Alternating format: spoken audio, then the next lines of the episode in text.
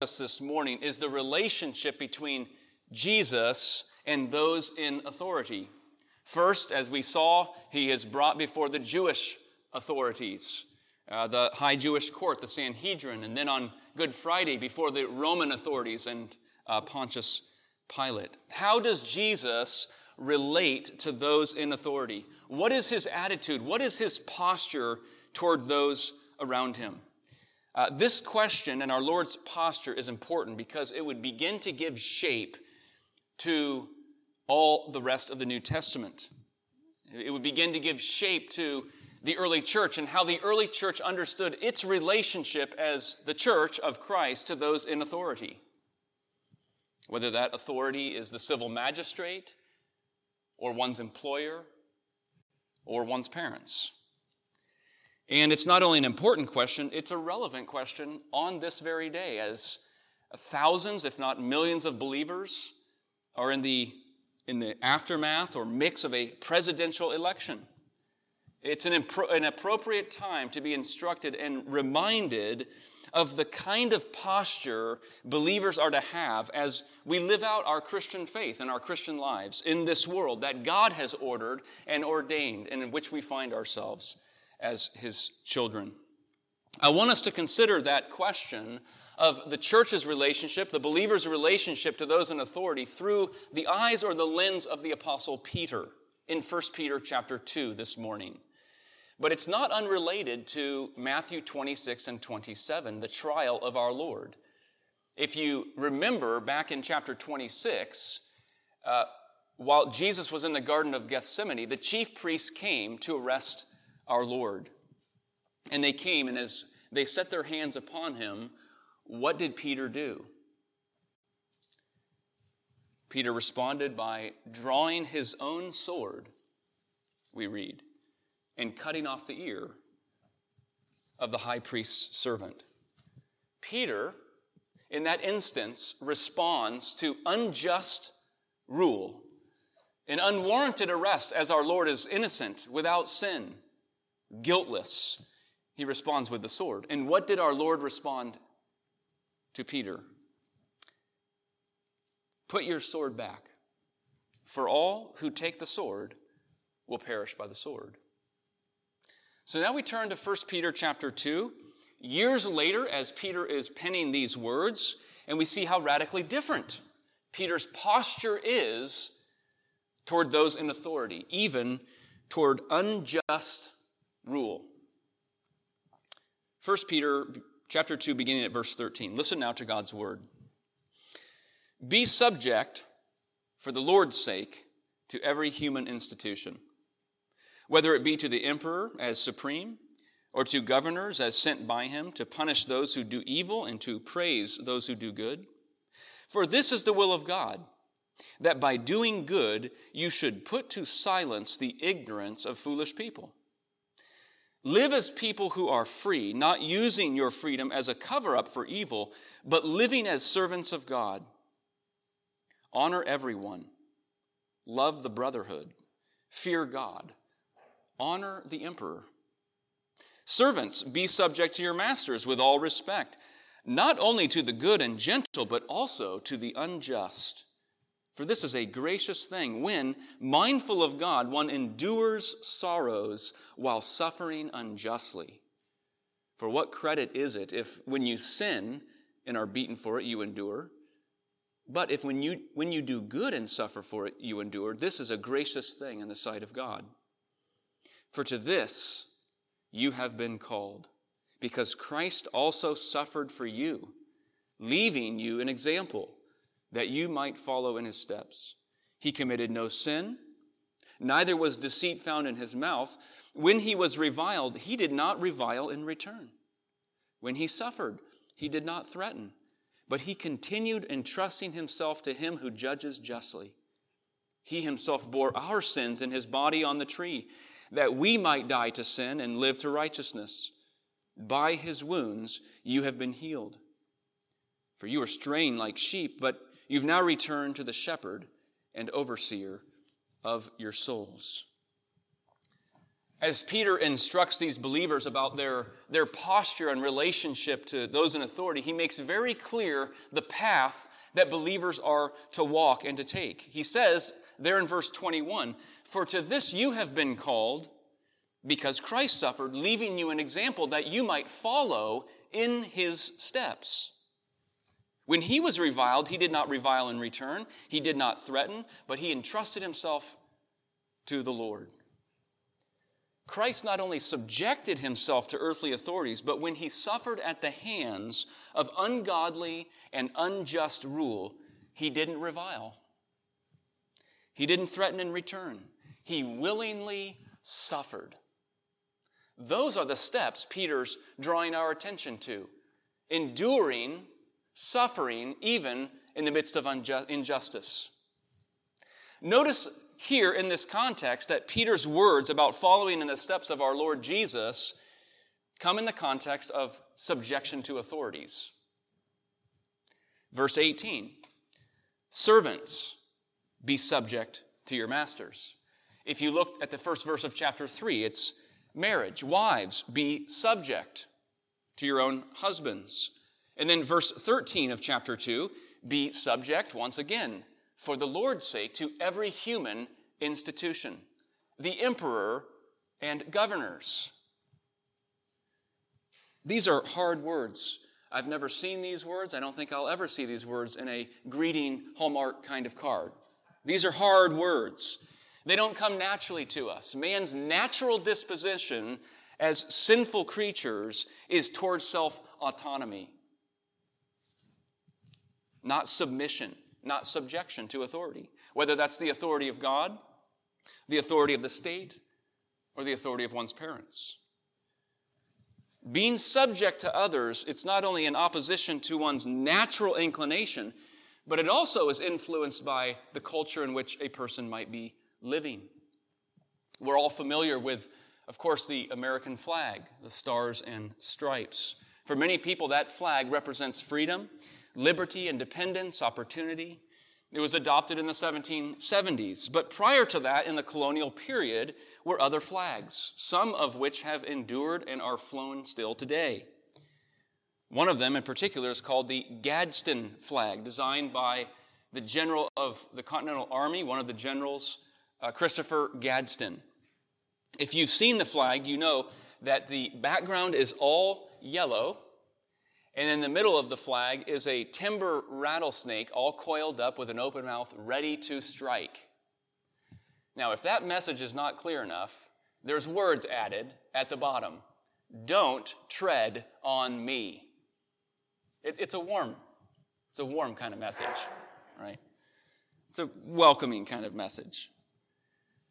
Uh, there's a, a spirit of independence, a spirit of self autonomy, not only within the human heart, but within cultures and nations. In light of that, how then do we understand and apply Peter's words? Be subject, repeatedly here. Be subject. John Calvin points out the additional challenge that the hearers to whom Peter is writing faced, as he says, since all of the magistrates were enemies of Christ. They abused their authority. They showed no sign of godliness. Being subject is hard enough, but being subject when the authority is unjust and wicked is all the more difficult. And the first thing I would draw our attention to that we ought to take from Peter's words is what it is that Peter roots the believer's effectiveness and strength in as Christians. Where does our effectiveness and strength come from? For Peter, it's not who is ruling, as king or civil magistrate, or what authority structure or what authority rules over me, but who I am and who we are in Jesus Christ.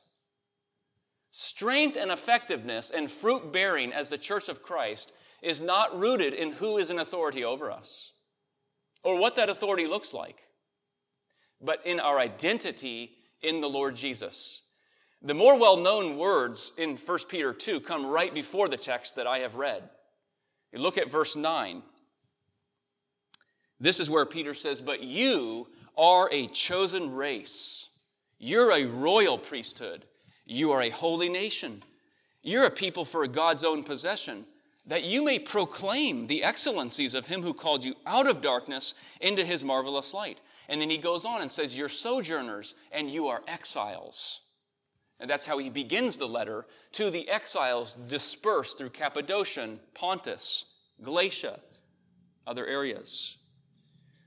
This is very strong identity language that Peter's using.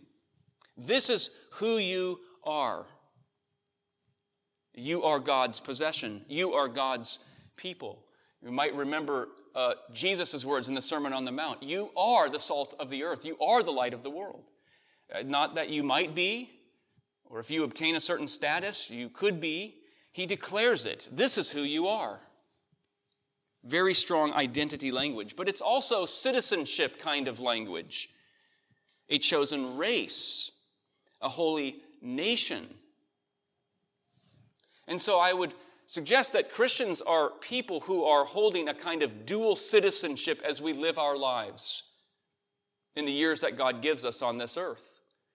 We have an, a national or earthly citizenship, but we also have a heavenly citizenship. Citizens on earth, perhaps of the US or Canada or England or Mexico, wherever it might be for believers. But then we are heavenly citizens. As Paul says in Philippians 3, our citizenship is in heaven.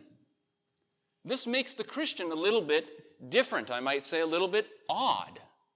We've got a dual citizenship. You've got, you, you, you're a citizen of heaven? Yes. I belong to a heavenly, citizen, a heavenly kingdom while I'm living here on earth. I was reminded this past week from one of our elders of the words of Flannery O'Connor You shall know the truth, and the truth shall make you odd. Thank you, John. This is part of the reason why Peter addresses them in verse 11 as sojourners and exiles. Those words describe a person who comes alongside the native citizen as a foreigner. It's got similar meaning to Jesus' words about the Holy Spirit in his farewell discourse. I will not leave you alone in John 14. I will send you a comforter, the paraclete, one who comes alongside and even dwells within us. We are exiles and sojourners. We are dispersed throughout many, many nations, and we come alongside and we bear light, bear witness of, of the light of Jesus Christ. So we're dispersed, a kind of foreigner. And I would encourage us to be thinking about holding tightly onto our heavenly citizenship and our heavenly identity and loosely onto our earthly citizenship. And the more one holds tighter and tighter onto our earthly citizenship, the more worry, anxiety, fear surfaces in the heart. Now, one might be led by reading Peter's words to conclude that since we're a chosen race, we're set apart, we're a holy nation, that we are, as Calvin says, free to lay hold of what is for our own advantage, that we are free to live for ourselves. Calvin says we might think that. We're heavenly citizens. God's called me and set us apart. We're a different people. We should live to what advantages what, what advantages us. But strikingly, Peter says the opposite. Verse 13. You've been set apart. You're a chosen race. Be subject. Submit yourself for the Lord's sake to every human institution, whether it be to the emperor as supreme or to governors. Even more than that, in verse 17, he says, Honor everyone, love the brotherhood, fear God, honor the emperor. Is that something that we really do? We honor those in authority over us. Honor the emperor. In Peter's day, that would have meant someone like the figure of the Roman Emperor Nero, a staunch enemy of Christ, someone who went to great lengths to put to death believers. Unlike our own nation and day, Peter and the early church lived under the exclusive rule of pagan governance. with little liberty to express Christian faith or virtue or witness without consequence. And yet, even with that, the pervasive posture and message throughout Scripture is one of honor and submission. Which meant, for example, Paul in Romans 13, verse 6, saying, Because of the civil authority, you pay your taxes. For the authorities are ministers of God. Or Paul writing to Timothy in 1 Timothy 2, which we heard mentioned during the corporate prayer. I urge you that prayers and intercessions and thanksgivings be made for all peoples, kings and those in high authority. This pleases God, Paul says to Timothy, who, who desires all kinds of people to come to a knowledge of the truth. The apostles' focus and what animated, gave life to their hearts was much more about the kind of witness they would bear in the culture that God had placed them than who it was in office. That's what, that's what gave them life. That's what was their primary focus.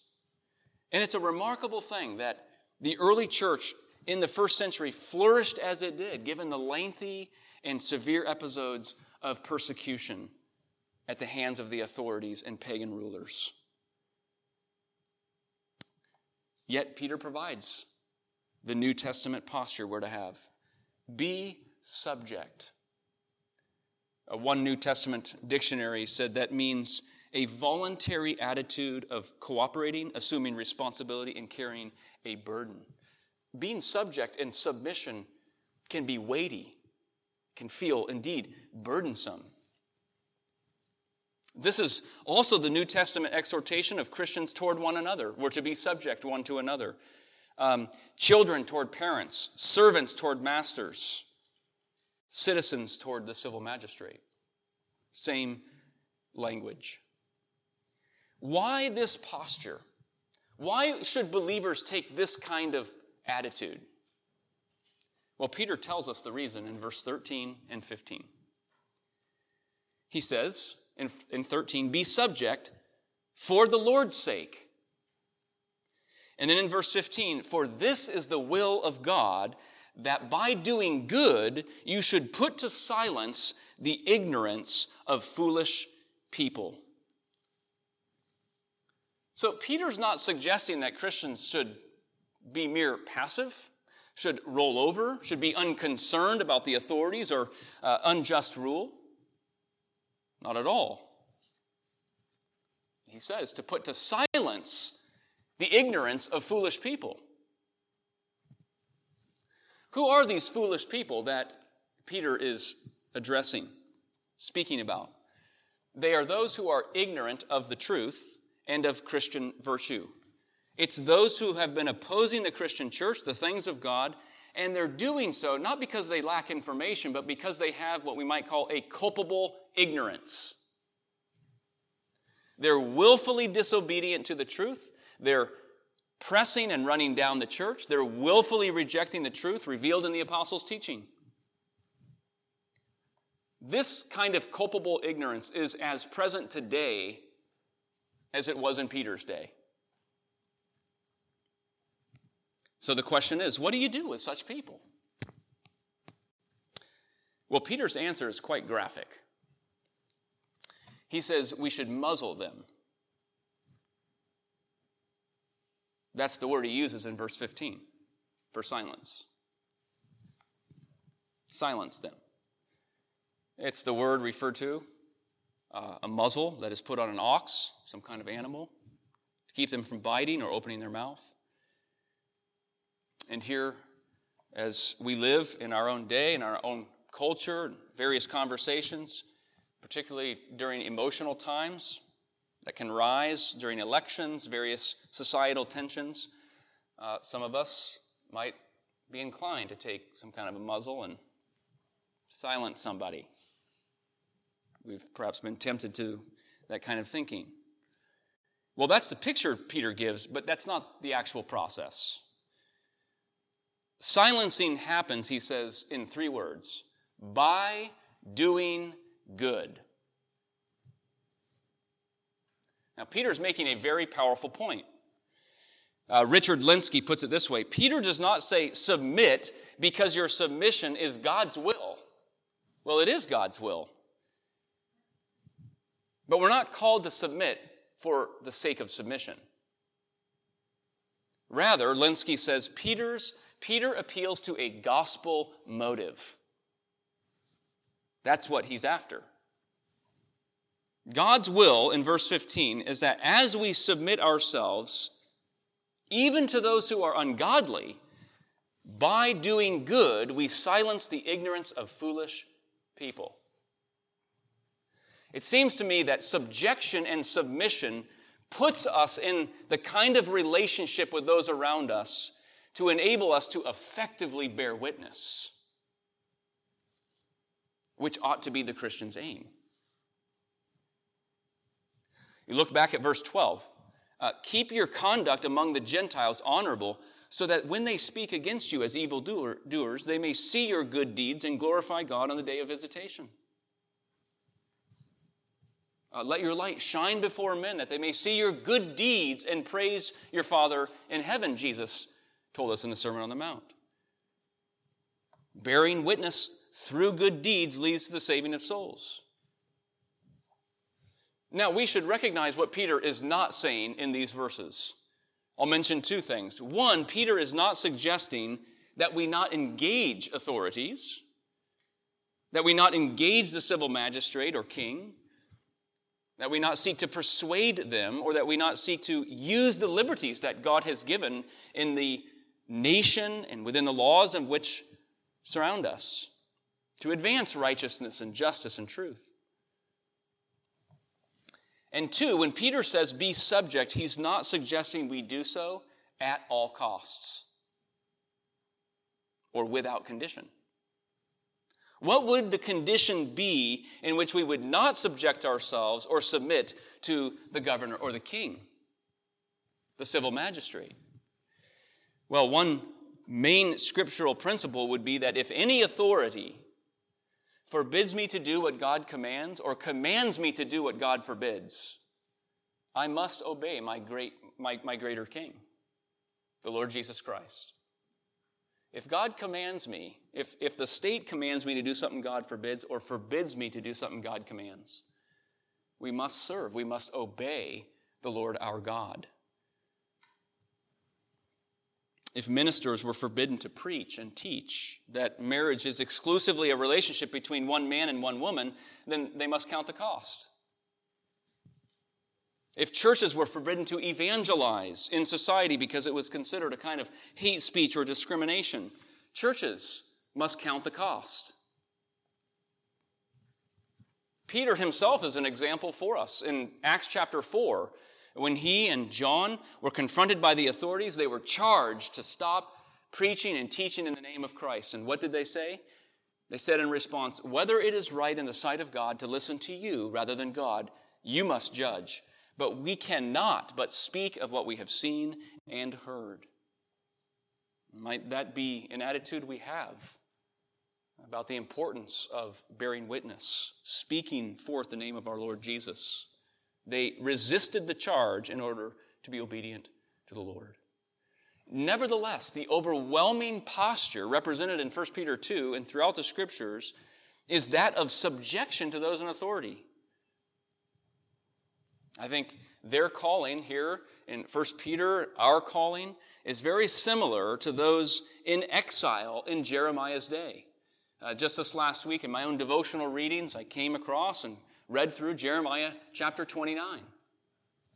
Here's what the Lord said to those believers who had been exiled by the Babylonians, their city besieged, living as exiles in a foreign land. Thus says the Lord to all the exiles in Babylon Build houses, live in them, plant gardens, eat their produce. Take wives, have sons and daughters. Take wives for your sons and give your daughters in marriage, that they may multiply but seek the welfare of the city where I have sent you into exile. Pray to the Lord on its behalf, for in its welfare you will find welfare.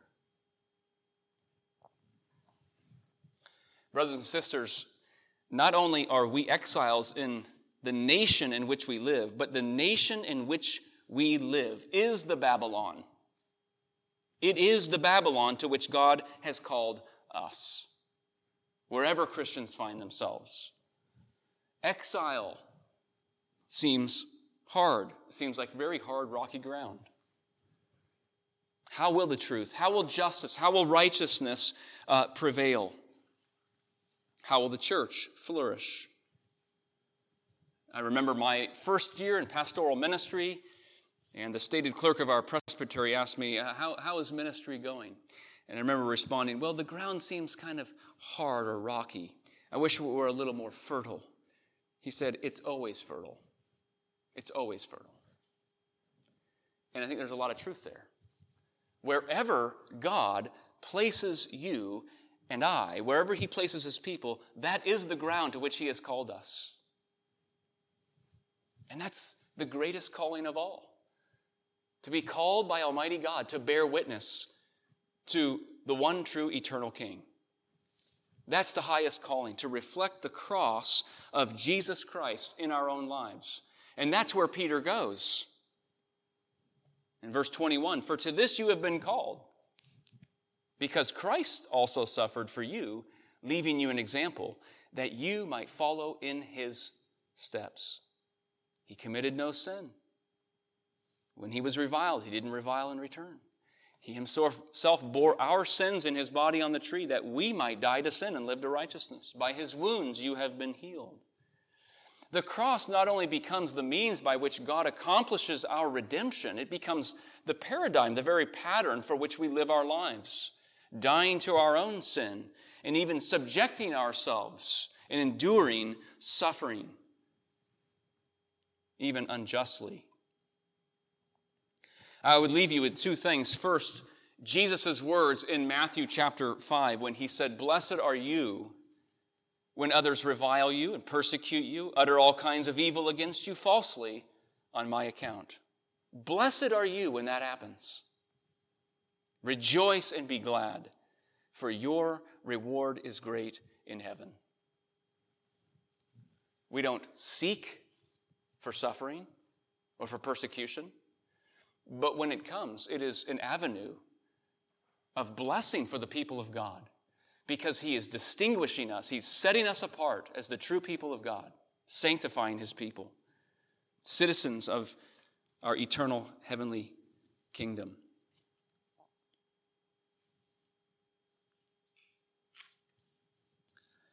And lastly, while we subject ourselves to others, we do so knowing that all authorities are subject to him.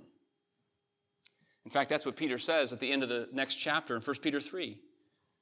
He says, Our Lord Jesus Christ, who has gone into heaven and is at the right hand of God, with angels, authorities, and powers having been subjected to him. What kingdom and what king has a grip on our heart this day? Who's gripping us? Who are we serving first? Might it be the Lord Jesus Christ, a much more glorious, everlasting kingdom in which we invest our lives. Let's pray together. Lord, how we thank you for uh, the blessed calling that you have placed upon us to be indeed even sojourners and exiles. We pray, O oh Lord, that you would grant us wisdom as we continue as your people in what feels like uh, times of, of turmoil, difficulty, darkness, yet you have set us apart uh, to serve the kingdom of Jesus Christ. We pray, Lord, that you would do that work in us by your grace, uh, causing us to be faithful. We pray that you would uh, dispel anxiety or fear or doubt, uh, knowing, Lord, that the future of your kingdom, of which we have uh, been adopted into, has a bright future uh, that we might be filled with great hope. Uh, and Lord, that we would take to heart the wonderful calling of bearing witness of who you are. Lord, we pray that you would root us deeply in your word and, strengthen us by your Holy Spirit. For this we pray with thanks in our hearts. In Jesus' name, amen.